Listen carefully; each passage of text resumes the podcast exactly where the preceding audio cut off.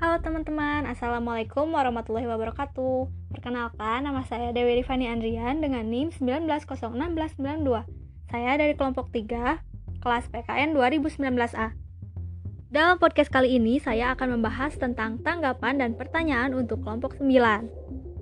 Tapi sebelum kita lanjut ke tanggapan, saya bakal menanyakan dulu nih kabar dari teman-teman semua yang sedang mendengarkan podcast ini. Bagaimana kabar kalian?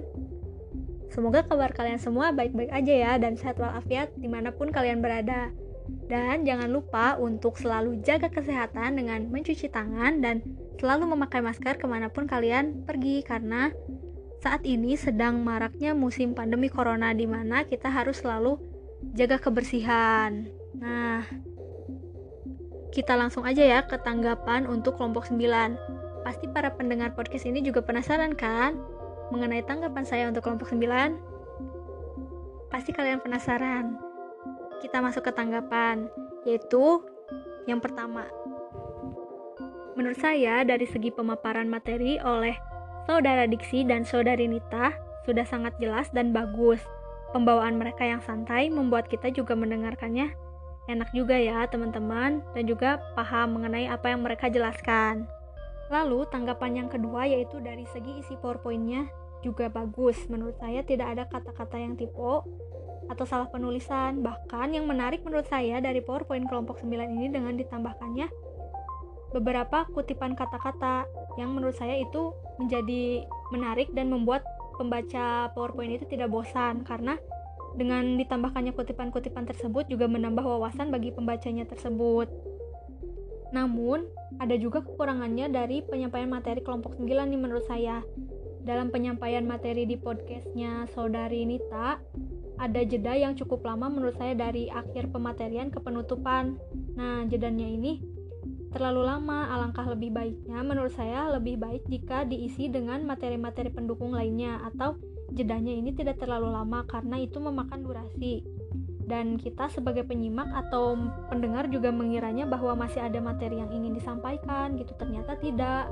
Dan menurut saya itu eh, membuang waktu dan sayang sekali gitu kalau nggak diisi dengan materi. Alangkah lebih baiknya diisi dengan materi-materi pendukung tentang apa yang dijelaskan oleh kelompok sembilan ini.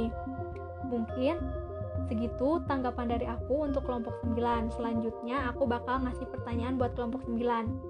Pasti para pendengar podcast ini juga penasaran kan mengenai apa sih pertanyaan yang akan aku ajukan buat kelompok sembilan?